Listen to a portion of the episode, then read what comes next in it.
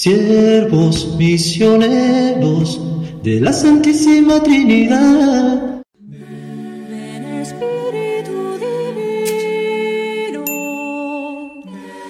En este miércoles de la séptima semana del tiempo de Pascua, los saluda el Padre Víctor Canela, siervo trinitario, promotor vocacional en el país de México. El Evangelio el día de hoy está tomado de San Juan, capítulo 17, versículos del 11 al 19. En aquel tiempo, Jesús levantó los ojos al cielo y dijo, Padre Santo, cuida en tu nombre a los que me has dado, para que sean uno como nosotros. Cuando estaba con ellos, yo cuidaba en tu nombre a los que me diste. Yo velaba por ellos y ninguno de ellos se perdió excepto el que tenía que perderse, para que se cumpliera la escritura. Pero ahora voy a ti, y mientras estoy aún en el mundo, digo estas cosas para que mi gozo llegue a su plenitud en ellos. Yo les he entregado tu palabra, y el mundo los odia, porque no son del mundo, porque yo tampoco soy del mundo. No te pido que los saques del mundo, sino que los libres del mal. Ellos no son del mundo, tampoco yo soy del mundo. Santifícalos en la verdad. Tu palabra es la verdad. Así como tú me enviaste al mundo, así los envío yo también al mundo. Yo me santifico a mí mismo por ellos, para que también ellos sean santificados en la verdad. Palabra del Señor. Gloria a ti, Señor Jesús. El pasaje del Evangelio que hoy escuchamos es muy interesante y tiene en el centro la palabra de Dios que es entregada a los discípulos.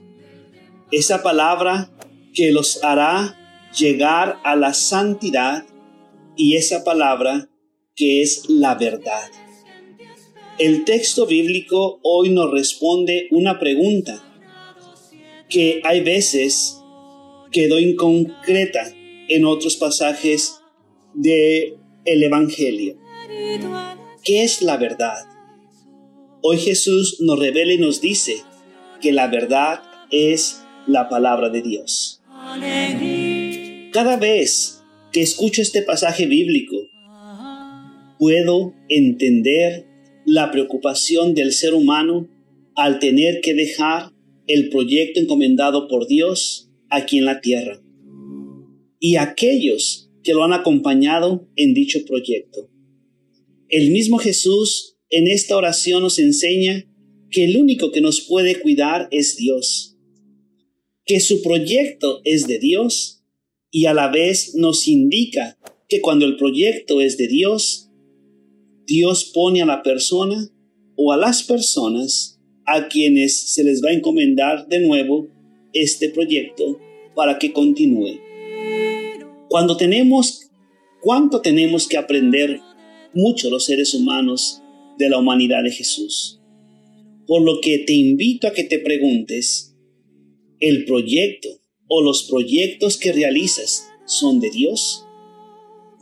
Considero los proyectos que realizo como míos?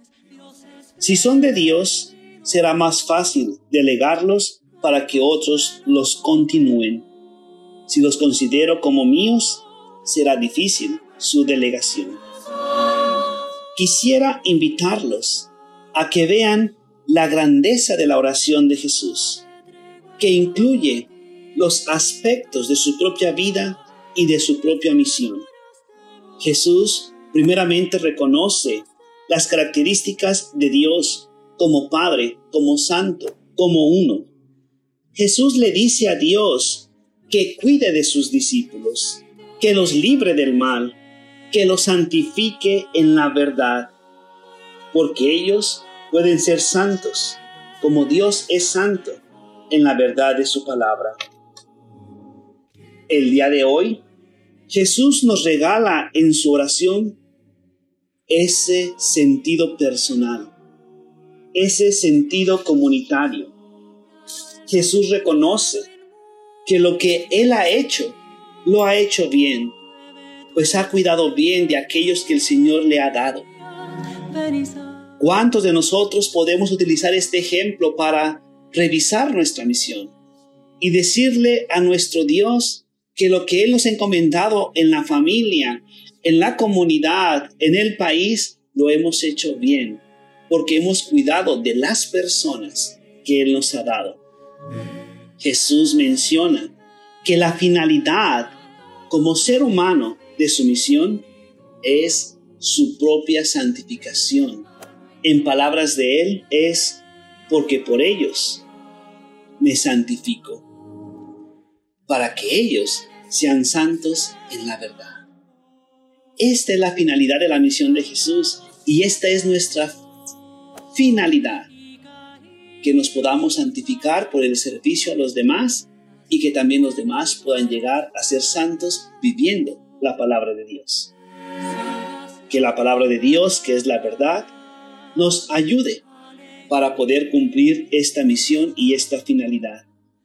Y así como Jesús fue enviado, Él envió a sus apóstoles, envió a sus discípulos y nos envía a nosotros para anunciar su palabra, que es la verdad. Que el Señor nos bendiga y nos conceda su gracia. En el nombre del Padre, y del Hijo, y del Espíritu Santo. Quédense en la paz de Cristo.